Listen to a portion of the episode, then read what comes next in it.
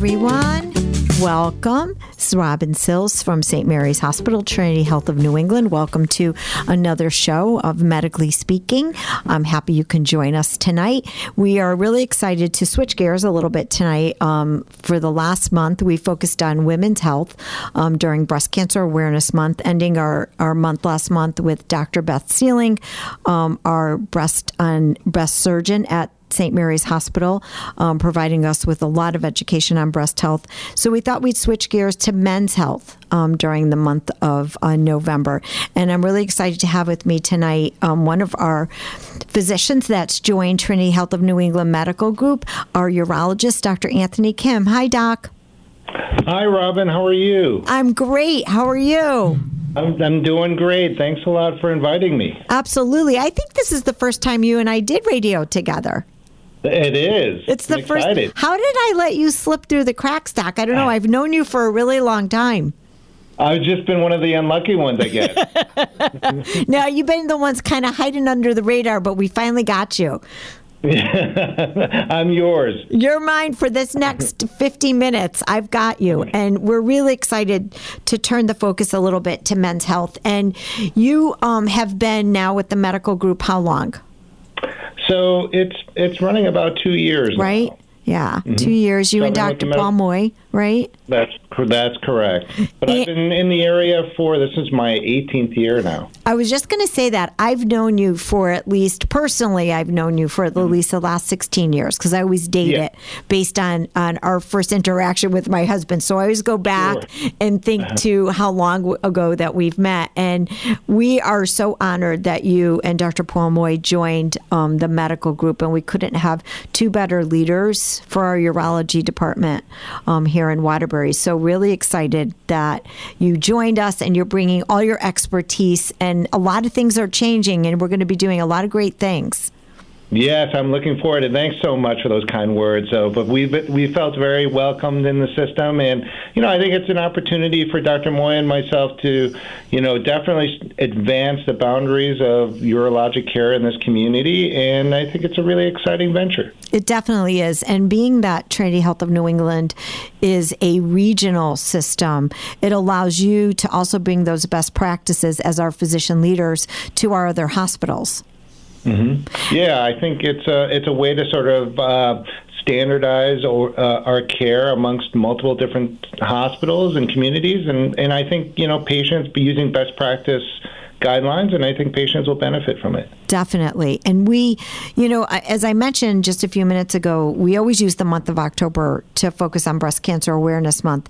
And I really wanted to use the opportunity, especially with you and Dr. Moy, as two of our physician leaders, especially in the field of urology, to focus a bit on men's health. And, you know, you and I kind of went back and forth a little bit um, on what we would talk about tonight. But I really think focusing on those screenings for men and how important it is for men to have routine screenings. And one of those screenings is definitely for prostate cancer. Yeah, I mean, you know, whenever you think about men's health, I think you, you have to center it um, uh, um, uh, towards like prostate health, and um, you know, prostate cancer is the number one cancer that affects men over the age of 65. I, I think the the recent statistics are uh, every year there's about 250,000 new cases of prostate cancer diagnosed, um, and uh, on the flip side, although you know, there has been some there, and rightly so. Prostate cancer is, and we can talk about this in, in, in a few minutes, but it's not a terribly aggressive type of cancer, but it Right. still causes about thirty-five thousand deaths per year, um, and and it, and you know, the American Cancer Society has recommended screening in, in men um, starting at the age of 50 to approximately about 75 years old. And the screening is just an annual prostate exam as well as a, a, um, a PSA test, which is a blood test that we use as a screening test for prostate cancer. So let's focus on those two screening methods. So, you know, men really should be meeting with a urologist for those two screening tests. Would you agree? Yes, I mean, you know, this has been well documented, you know, and this is something that we've done, um, you know, for many years, and um, and so it's recommended once a year for those men over the age of 50 um, to have a, a blood test, a PSA, as well as a prostate exam um, for screening for prostate cancer. you know, there's a lot of controversies, I guess, out there about um, how detailed screening should be for prostate cancer. There's a lot of misconceptions about the nature of prostate cancer. But uh, of, of anything, um, I think the bare screening, um, least invasive type of thing to, to follow men and to judge what the risks of prostate cancer are is just to do a prostate exam and, and, obtain a blood test. Absolutely. I know my husband tried to sneak under the radar many times, but I we finally got him on board. So, oh. yeah, poor Rich. I know, and he's always listening to us. So he's always my guinea pig on these shows. But, you know, when we talk about the digital rectal exam, which is part of the mm-hmm. screening method. What are you, yeah. as the urologist, looking for when you do that exam? So there, there's a couple things. I mean, one is that it's a good assessment as to size of the prostate, and um, and we all know that as as time goes on in men, their prostates get larger and cre- create other sort of problems that are independent of prostate cancer, right. difficulty urinating, and other types of issues, um, and, and and as well as to assess whether there's any prostate nodules or any worry about prostate cancer. You know, I always tell patients um, you know, the unfortunate thing about a prostate exam is that you can't feel the entire prostate. So there are there there's a part of the prostate that's left um, that that cannot be really examined on a digital rectal exam, and so that's where we use PSA. So you have to use both in conjunction. Um, and the PSA is a blood test. Um, it's uh, it's actually a chemical that gets released by the prostate, and in men who have prostate cancer, um, their PSA levels are at a level that are, are higher than what's typical for a man's age. That being said, there are some controversies about PSA, and and and the problem with PSA is that although um, it helps us determine who's at an elevated risk of prostate cancer and who's not, there are other things that can cause a PSA to go up as well that aren't necessarily prostate cancer. But I, I do tell patients the PSA is a is a blood test that's used purely as a screening test. It's right. not a diagnostic test. Um, all it can do is assess risk of prostate cancer, and if if the PSA is elevated, and or if there's a finding on a digital rectal exam that one is worried about prostate cancer. Um, the next step typically is a prostate biopsy. So let's break it down a little bit. So, uh, you know, a gentleman comes into you and, you know, you you you do their digital rectal exam. You're not feeling a nodule. The prostate may be a bit swollen. Um, and then they have their PSA, which has to be done on a different day, right? You don't usually do those together. Well, uh, you know, there has been some sort of misconceptions about a PSA, yeah. and you know, they have done studies looking at the effects of a digital rectal exam on the level of PSA, and they found that actually there is no impact. Really? Um, so, you know, in the in the old days, we would do them on different days, or but now looking at it, I, um, it really is not something that will the results will alter just on a, a routine prostate exam. However, if somebody does have something like an infection of the prostate that can cause and if you examine the prostate while it's acutely infected right. sometimes that can that can create a that an can, elevated psa uh, yeah that can show up as a higher psa than than typical. But just on a routine prostate exam you can get a prostate exam and get a psa the same. That same so you know back I, I say this because back in the day when we used to run prostate screening screenings. Mm-hmm. We used to do them at both hospitals at the same yeah. time. And we used to do them in the month of September. And I remember they had us draw the PSA before the before the gentleman went in to do mm-hmm. the DR the digital rectal exam. We used to, so they used to have us draw yeah. them first, get it all set, yeah. and then send them in. So that's why I mentioned that.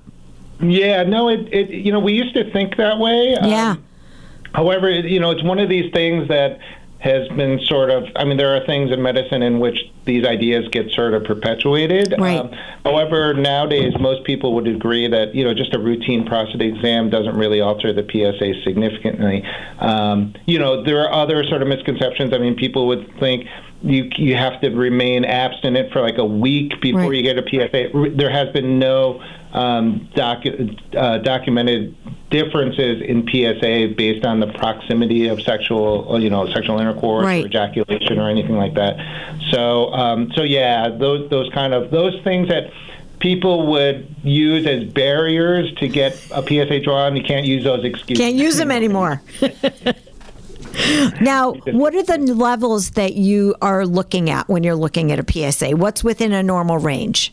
Yeah, so I mean, so, so you know, PSA is a, is a chemical that gets released by the prostate gland, and and you know there are many factors that can increase um, a PSA. So you know, definitely, I typically use 4.0 mm-hmm. as a um, as a, and I think most urologists would as sort of the threshold as to whether to con- in in younger men, and I say younger under the age of 70 or so, um, as an uh, as a sort of threshold as to whether to uh, recommend a prostate biopsy. Mm-hmm. Um, however, you know the normal levels vary upon ages, um, and you know it's typically someone in their 50s should really have a PSA less than one. You know, wow. but.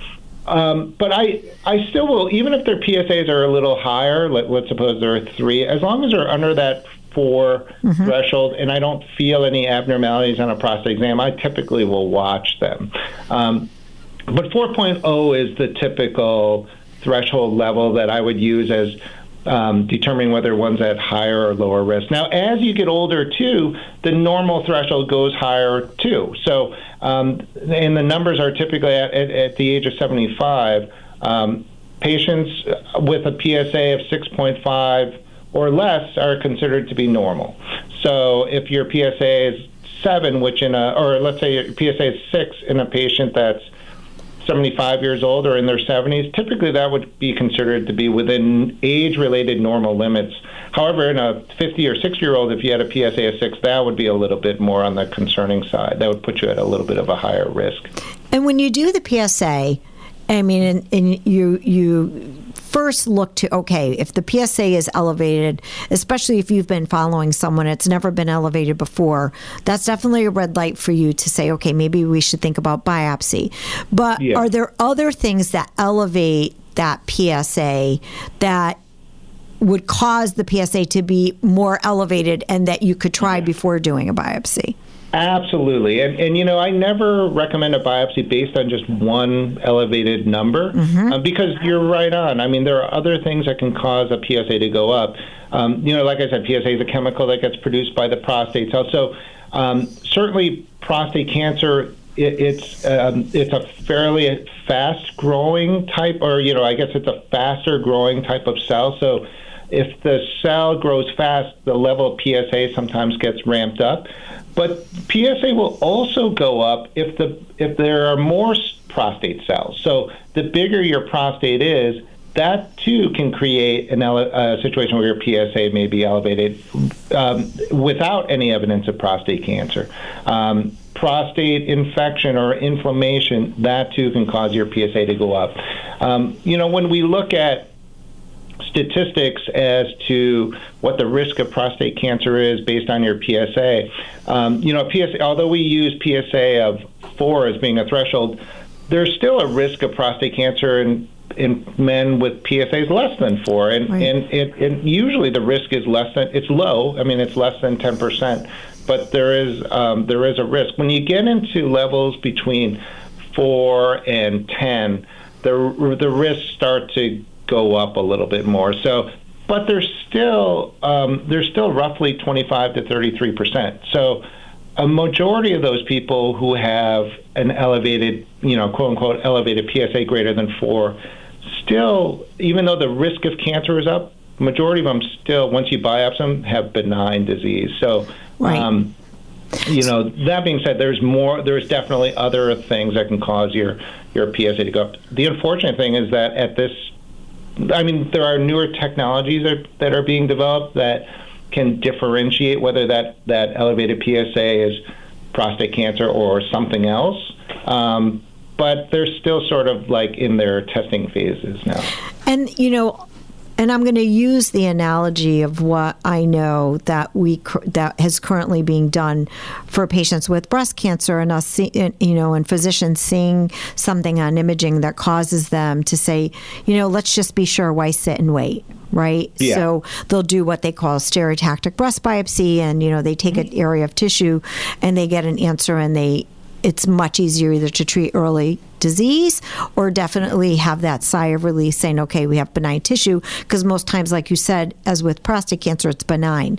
So the procedure yeah. that we would do to do a bi- prostate, uh, you know, biopsy of the prostate, it's also fairly simple. Yeah. Oh, yes. I mean, you know, it's it's a routine sort of tests that we do here in the office, it takes maybe four or five minutes to do. Um, and, you know, Dr. Moy and I have a kind of a protocol I think most urologists do as to um, treating patients preemptively with some antibiotic, prophylactically with antibiotics prior to the procedure to minimize any risk of infection. I think our risk of any serious infection is well less than 1%. Oh, I mean, um, it's probably we're talking maybe 0.1 percent. I, I, to be honest, I can't remember the last one patient who ever had like a, a an infection that required any sort of in, like uh, admission into a hospital or right. anything like that. Um, and it's pretty well tolerated. We we've learned a lot about anest- how we how to anesthetize the prostate, so that minimizes some of the discomfort. I used to do prostate biopsies without any sort of um, local anesthesia at, at the VA when I was training, and I knew then it was very how uncomfortable it could be. But now, knowing what we know now and knowing how to to anesthetize the prostate, the patient can seamlessly go through a prostate biopsy without too much problem. And if you diagnose it as benign prostate mm-hmm. for the patient, what is the protocol to follow with that patient afterwards? Yeah, usually, and, and sometimes that's so. Although the prostate biopsy um, is is a sampling of the prostate tissue, so it's it's important to know that it's not although it's pretty good, and if you use the certain um, certain landmarks to know where to do the biopsy and everything, it's unlikely that you'll miss a significant prostate cancer. But that being said, it's it's it's um, the prostate biopsy, biopsy in of itself is a sampling of different regions of the prostate. Mm-hmm. So even though the even though the the biopsy may be negative, there's always that theoretical chance that there's right. Um, prostate cancer that is still there. So what I'll do is I'll follow the the PSA, and so um, you know usually if they're benign, I'll see them back in six months and get another PSA. Um, you know, like I said, science and technology continue to advance, and there are certain tests that will look at the genetic the genetic makeup of a prostate cell, and even if it's benign, will tell us with a, with some probability whether there is an increased risk of developing prostate cancer in the future or if this is really clearly benign tissue. So, you know, there are other tests that we have access to that we didn't have in the past that can wow. help stratify that risk of people who have elevated PSAs in benign tissue in a biopsy. And the biopsy, the, the samplings are so small, correct? They're little. Yeah, I mean, they're only, we're talking two or three millimeters wow. in width and maybe a, an inch in length. So, you know, it's a sampling. Um, right. You know, uh, and but you know, the, you know, they've done studies too, looking at how many biopsies would be.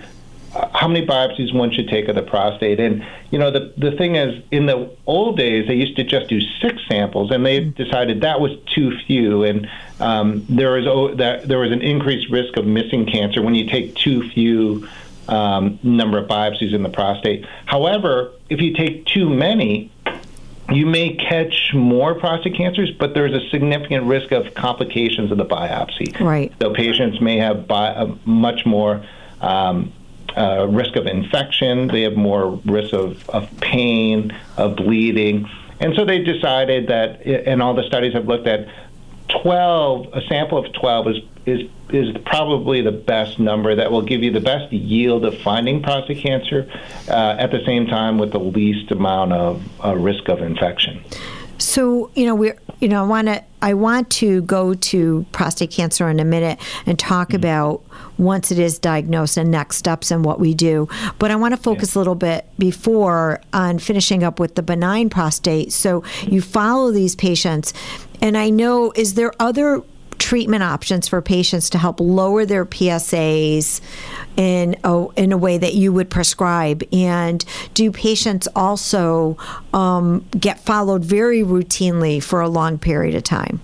Yeah, I mean, even if their PSAs are elevated, um, you know, there are other ways to sort of narrow down or, or to cone down on the prostate and really tell whether there's still a potential risk. I mean, right. there, you know, MRI technology has really developed over the last couple of years or so, and mm-hmm. and in those patients who have an, although it's not a hundred percent modality, in patients who have um, a rising PSA in which they've had a negative biopsy, it's another modality that can also make sure that there's no other areas in the prostate that are missed. Um, in patients who are benign, um, who have who have benign tissue too, what I have been doing is I've been giving patients finasteride, and and there's a, a, a study that was done, a pretty landmark study looking at the prostate cancer prevention trial. It was based. It was a it was an, an um, international study, um, and you know it it had uh, maybe about twenty thousand uh, men in it, could be more. But um, and what they found is by using finasteride, that significantly lowered the risk of prostate cancer in the future. Wow. Um, one of the other things too is that you know is that it does bring down your PSA, and sometimes and you know we used to think it's kind of an artificial bringing it down. I mean, it will shrink the prostate. It will prevent prostate cancer. The PSA will also go down, but you know, it typically uh, it still needs to be watched, even if the PSA goes down. Right.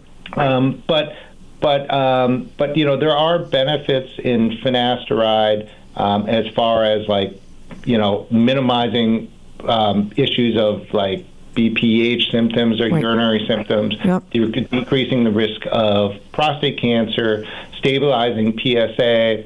Um, those are all like sort of the benefits. So I will prescribe that and then still continue to follow patients uh, with PSAs. How often do you recommend patients with benign um, biopsies to have a PSA?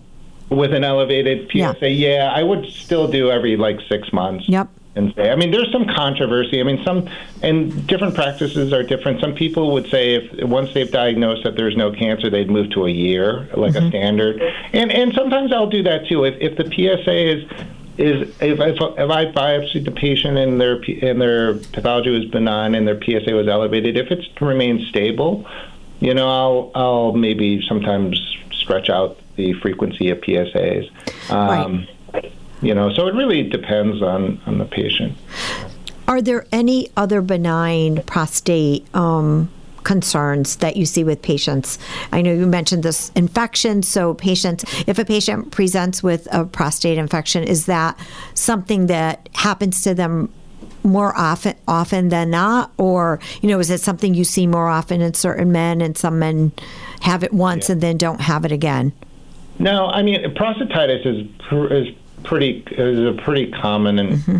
sort of thing that we see in the office, and it does go hand in hand with um, with having an enlarged prostate. Right. One of the things too is that you know when sometimes there are guys who get ref- patients that get referred to our office with with an elevated PSA, but also have prostatitis symptoms. And it's important to note that in patients who have prostatitis, they'll usually almost always have an elevation in their PSA. Mm-hmm. You know, you get I get more concern in patients who have elevations in their PSA that have no symptoms. Right. Because in early prostate cancer, there are actually no symptoms. There's no urinary symptoms. There's no pain or anything like that.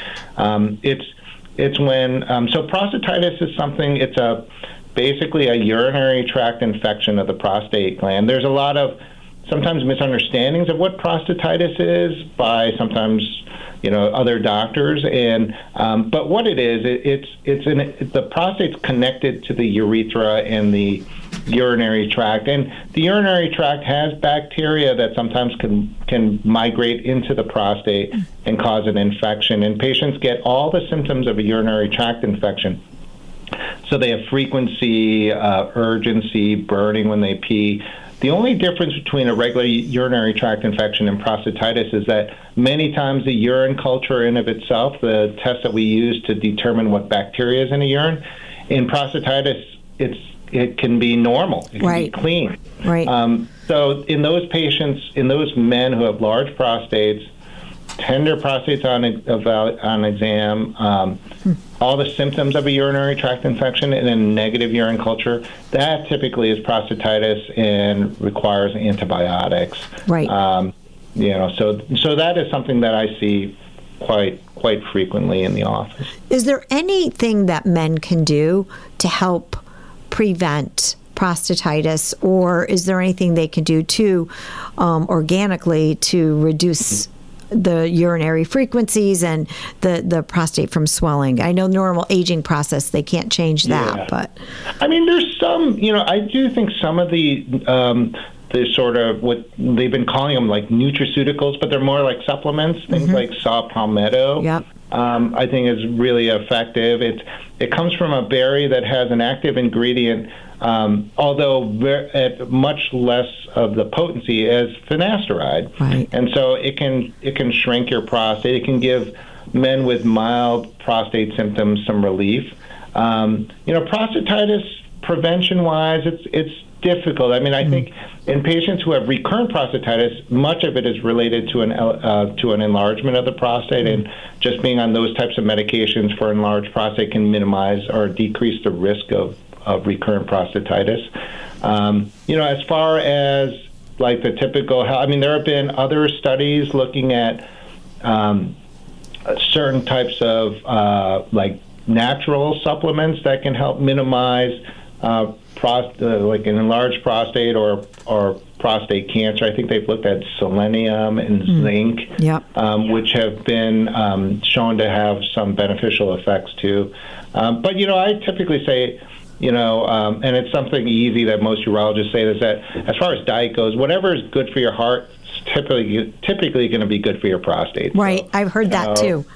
yeah, you I've know, heard that. Well balanced meal and plenty of fluids and those things. Now, you know, the other side of the coin when a patient has the um, biopsy of the prostate mm-hmm. and you have a diagnosis of cancer what then? So let's talk about yeah. that first.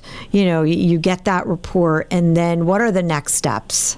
Yeah, so so you know, prostate cancer, so much of it, um, you know, it, it, I always tell patients above anything else, um, the pros- prostate cancer is a much different type of cancer than any other cancers out there, and and the and the reason it is is that it's such a slow growing cancer. It doesn't affect men in days, weeks, or months. I mean, it sometimes it takes years for prostate cancer to really affect men. Um, so I always start off if, if, if I see a patient who's had a biopsy and it comes back as prostate cancer, I always tell patients that. Um, and you know, a lot of the way that we we decide on whether to treat a patient or how to treat a patient is going to be dictated by, of course, the pathology. Um, you know, because there are different types of grades and uh, different types of uh, prostate cancer that are sometimes more aggressive or least aggressive. I mean, that does factor into how we decide to, ch- to treat patients, um, but also their age and their health status. Mm. Um, so, you know, the way that you would treat maybe a 50 year old, 55 year old patient with prostate cancer may be different than the way that you treat a 75 year old patient with prostate cancer or, or an 85 year old uh, with prostate cancer. Um, and, you know, there, there are different, you know, you always have to uh, balance um, the benefits of a procedure or uh, to to treat prostate cancer and the potential risks of it. Um, so, I mean, certainly, um, you know, prostate cancer is such a slow growing cancer. I always like look at things simply as to um, you know how long a certain procedure may may benefit patients with prostate cancer and I, and I think although for instance if somebody has um, this may be getting a little bit off topic but it, uh, you know if somebody has um, prostate cancer that's confined to the prostate uh, and they're 80 years old, is it you know is it really necessary to put them through an invasive type of uh, procedure to cure their prostate cancer when the cancer moves so slowly? Right. Now, if you're in your 50s, you know although it may be a slow growing cancer, there's if someone lives long enough, that cancer may become a problem. Um, so you know a lot of the way we dictate. So I'll, I'll talk to patients. We'll talk about the information I get from a biopsy is is whether it comes back as uh, prostate cancer or not. Um, if it is prostate cancer, the next thing I, I, get from it is is a grade, and and the grade is is is a pathology sort of dictated grade. It's called a Gleason score. Right. And typically the Gleason score ranges between 6 and 10. 6 being, I mean, you know, theoretically a Gleason score could be a 5 or lower, but I've never seen that. Usually it's either, it ranges between 6 and 10, and 6 being the least aggressive type of prostate cancer, very slow, indolent, um, not very aggressive and 10 being the most aggressive type of prostate cancer. Um, so that information I'll get from the uh, from the biopsy results. The second thing I'll get or I should say, the third thing I, I, I would get is um, it tells me sort of uh, an idea as to the volume of the prostate cancer. So I'll count how many cores out of the 12 showed prostate cancer. And that will give me sort of uh, an understanding as to how, what the potential volume of the prostate cancer is. So, um, so those three things are what I'd get from the results, and then I would take take that information and talk to the patient and come up with the best best plan of care that works based on the yeah. diagnosis and for that patient. Absolutely. And you know, there are, and it's really important, and I tell all patients this, is that it's really important to know that not all patients require uh, require treatment. Um, not all patients with prostate cancer require treatment. If somebody has a low grade, low volume prostate mm-hmm. cancer, and we've studied this, um, those are patients that could be reasonably followed. Now, it doesn't mean burying your head in the sand and pretending it's not there, and you know, but um, and it's a pretty um, like de- it's a pretty detailed. Uh, protocol. It would be you'd get a um, if someone had low grade, low volume prostate cancer, and we sought to to do what's called active surveillance. Right. Typically, our protocol would be every three months they, they'd get a PSA and a, and a prostate exam, and then one year afterwards would have a repeat prostate biopsy. If those remain stable, then that that falls under the assumption that prostate cancer is so slow growing that in some men this may never become a problem. The issues that we had when we were, you know, 20 years ago or so is that we treated patients aggressively no matter whether they had very incidental prostate cancer or really aggressive prostate cancer. We treated them all the same way. And I think when we look back and see patients, maybe we were aggress- too aggressive at treating certain patients maybe before they really needed to be treated and so as urologists we've all like looked at the natural history the natural growth of prostate cancer and realized that there are some men um, that have certain characteristics in which you can safely watch them so if the so if the gleason score is higher mm-hmm. and the volume is higher based on the number of biopsies being positive at that point, what is the next steps beyond active surveillance? So what yeah. what are the therapies or or the surgical interventions that need to happen? Yeah, so I mean the um, so if if if there's a significant amount of prostate cancer and the grade of it is such that it it's more moderate or more aggressive, um, and a patient is healthy and you know, has at least a 10 year life expectancy, then, you know, those patients should be offered treatment for cure. And the, the two ways that we treat patients for cure would be um, radical prostatectomy. And, and these days, um, it's done laparoscopically and robotically. Um, you know, it's, it's, it's uh, a procedure that, that's done with, with less um, morbidity than in the old days when we had to do a traditional open incision patients tend to tolerate it very well.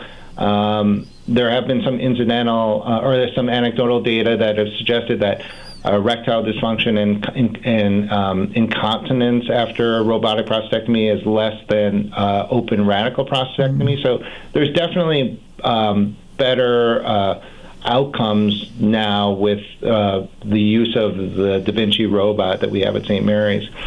So that's that's one option, and and the other option for cure would be radiation treatments. Now, just like with surgery, technology improves, and um, you know, just like with all the other possible side effects of of having done uh, uh, radical prostatectomies in the old-fashioned like open incision, right? There were also possible complications in the older types of radiation, but um, radiation has become much more pinpoint and precise. That um, that it's much more tolerable to patients than it was in the in the past. and so having those two types of things improve um, their outcomes and also improve like patient tolerability has been a real benefit for treating patients with prostate cancer. The fear has always been in patients who who um, went forward for treatment of prostate cancer is you know, are they going to lose their urinary control and are they going right. to um, have worse erectile function? And I think some of the newer types of treatments have have um, have shown you know have benefited patients in those types of concerns.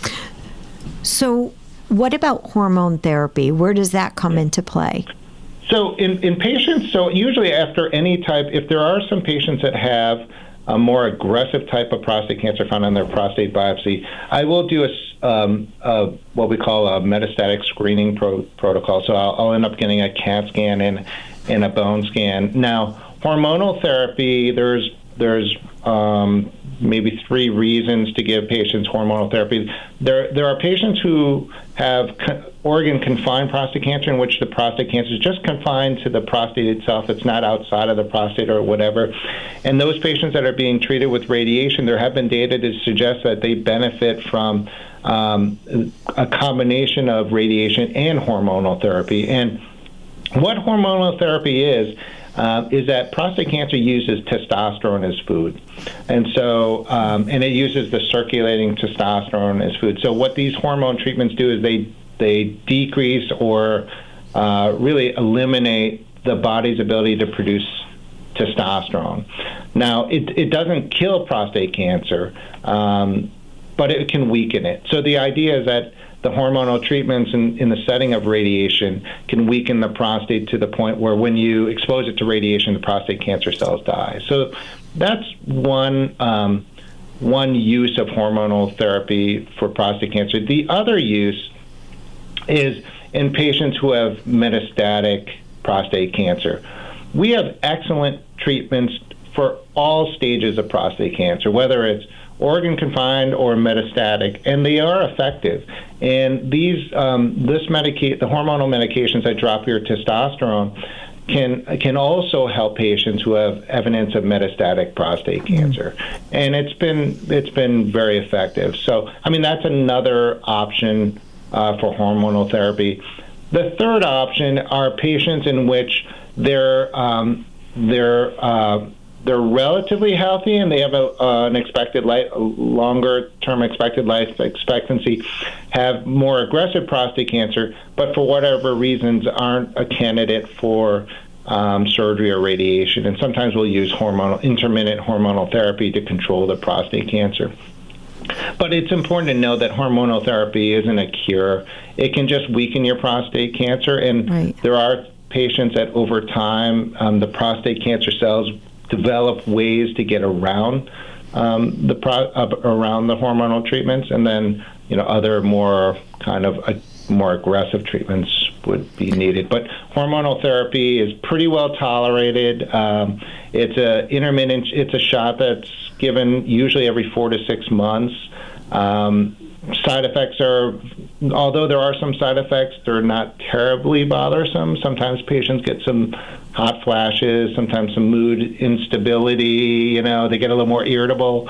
Um, so, but otherwise, pretty well tolerated. So you're telling me, kind of like you know, women are, right? I wasn't going to say that. Once we take away that testosterone, they're leaning towards my side of the world. no, it's just it's great information, Doc. I, I can't thank you mm. enough for for talking about you know prostate cancer, benign prostate. It's so important for men out there. What would you say to all men in regards to screening? If you know, I want to make sure we, you know, I want to talk about another thing yeah. too. I'd like to talk about kidney stones, but before we get off prostate, what would you say yeah. to men out there regarding it? Yeah, I mean, I I tell men, um, listen, um, you know, I, it's important to divorce um, the potential worries about treatment of prostate cancer from the basic screening. Mm. So, you know, guys get fearful about the screening protocols for prostate cancer because they're worried that if they get prostate cancer, they're going to be they're going to have to have surgery, they're going to be incontinent, they're going to have all these other life changing problems. Um, and so, what I want men to understand is that we have so many different treatments for prostate cancer if one develops. And it's important to know that for some patients, there, there's no need to necessarily treat prostate cancer. But unfortunately, there's no way to know whether somebody has well, one, whether somebody, un, unless he gets screened, whether somebody has prostate cancer or or not, or whether their type of prostate cancer is something you can watch, or whether it's something that requires treatment. I mean, there are so many benefits. Um, you know, there's some obviously there's some controversy with screening, but um, you know when when and they, there's been a big European study out there that has looked at the benefits the pros and cons of prostate cancer screening. And, you know, what they found is that in patients who were screened for prostate cancer, really a, a, significant decreased chance of dying from prostate cancer if they had it. I think it's something like a 20% lower benefit, uh, chance of dying. Um, there, in patients who are screened, there is less risk of developing metastatic le- lesions because right. you're diagnosing those people earlier than if you just wait for symptoms to occur. Um, you know, so many so many patients in which if you don't screen and they end up having problems, by the time they have problems, sometimes the opportunity right. to really optimally treat them has been gone, has been missed. So, you know, I, I tell patients, listen, it's a very simple screening protocol. It's a prostate digital rectal exam, prostate exam, and a blood test. And and to um, to understand that you know discussions on whether it comes back as cancer or not, how to proceed afterwards, whether with treatment. You know, that's going to be a very detailed discussion that you have with your urologist, and we'll come up with the best thing. But don't let that fear dissuade you from getting. Don't let it hold you back. That's right. Just like women getting their mammograms, you got to you got to find it early.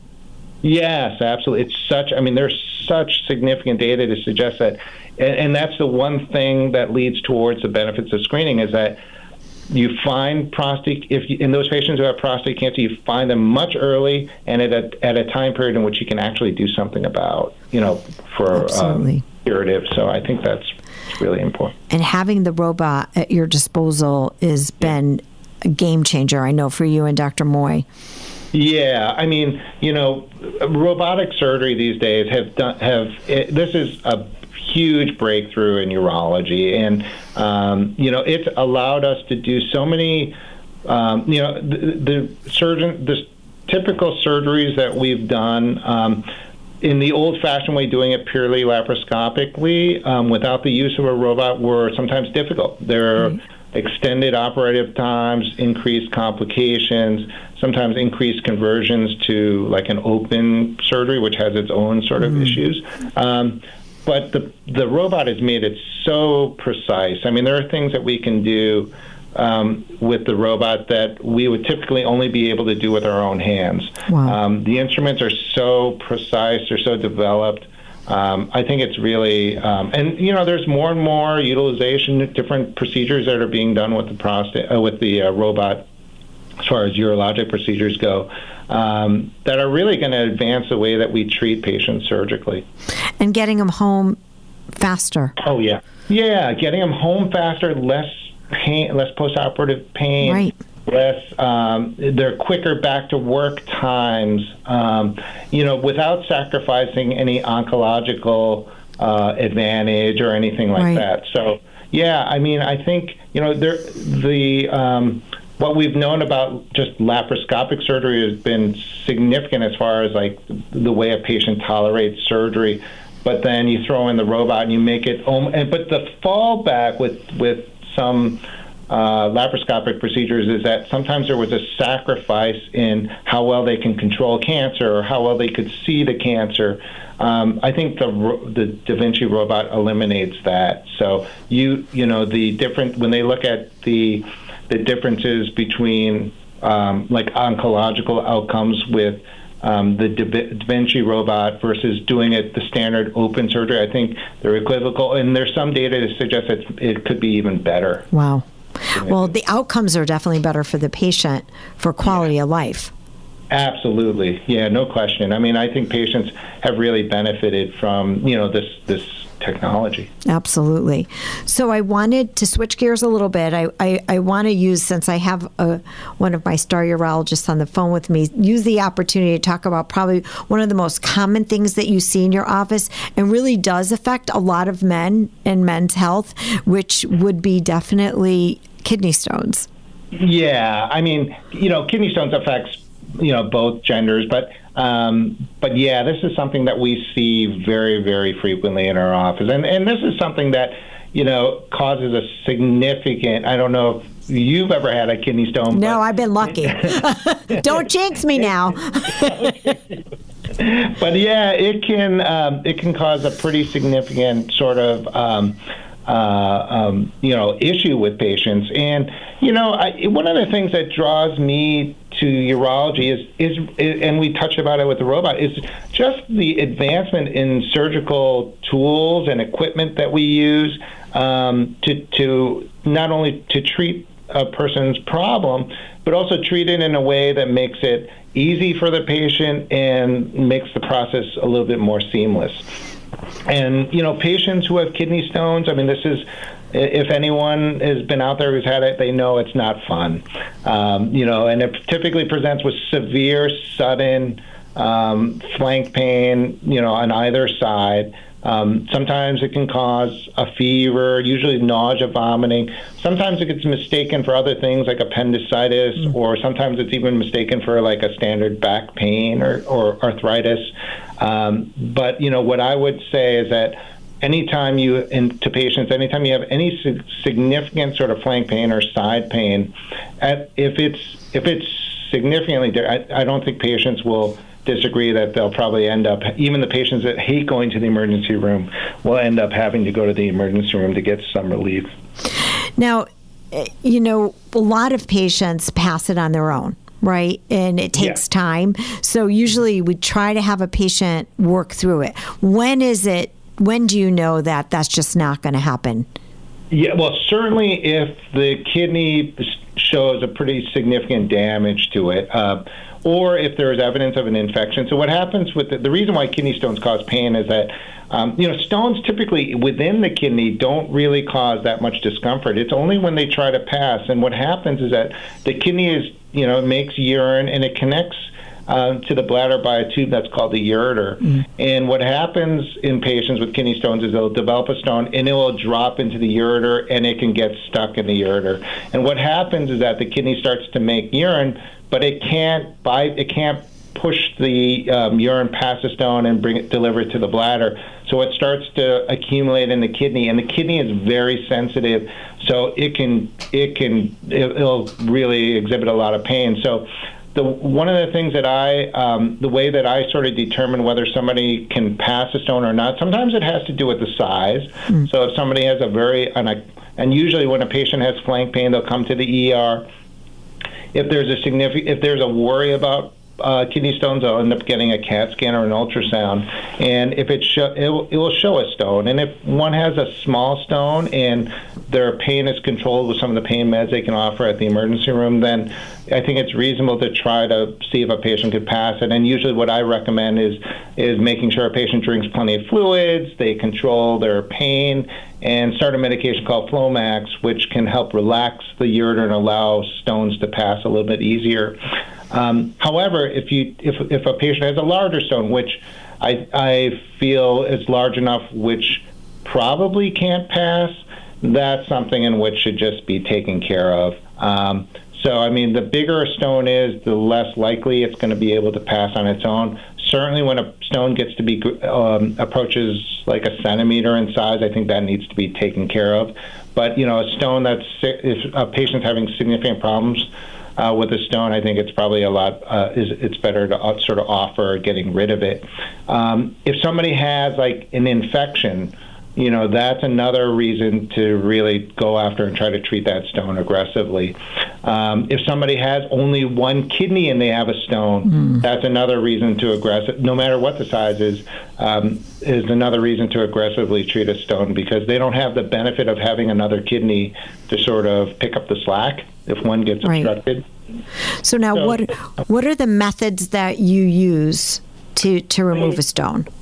So there are there are two. I mean, um, and it really depends on where the stone is. And so um, if it's if it's in the ureter, um, we typically do what's called a ureteroscopy, and, and that's um, a surgical procedure. No incisions or anything like that, but it's a small telescope that gets placed into the bladder, and advanced up the ureter, and um, and using a laser, um, we can fragment the stone and and pull out the fragments mm-hmm. and get rid of the stone that way. Um, so usually we'll do those types of surgeries on any stone that's stuck in the ureter if a stone is in the kidney and it's you you if it's less than maybe a centimeter and a half or so we'll recommend doing a, a shock wave treatment. And, and what that is, it, that's a totally non invasive way of treating stones. Um, we do it over at St. Mary's. Um, patients are in and out fairly quickly there with some sedation. Um, and that's where we use high powered ultrasounds to target the stone and fragment it into uh, fragments that should be passable in the urine really effective, really well tolerated. I think if the stone's in the in the kidney, it, it makes it um, it's probably the more preferred way of taking care of stones. Right. If if a stone is huge, and we're talking maybe greater than two and a half centimeters or three centimeters or more, sometimes will it will require something a little bit more invasive, and sometimes we'll have to put a tube directly into the kidney and then um, fragment the stone and pull out the fragments uh, uh, through a sort of a bigger bigger hole in the side of the kidney. Yeah. My husband, really well. my husband's cringing right now as you're saying that. Tell him he doesn't have to worry. He's doing great. He's on. Yeah, no more of that for him. yeah. So yeah, so those are the ways that we we treat patients, and it can run the gamut of right. um, watching it, seeing if right. it will pass with some medications, to doing something really minimal like a shockwave treatment versus something maybe slightly more invasive to something more invasive like a, a percutaneous removal of the stone.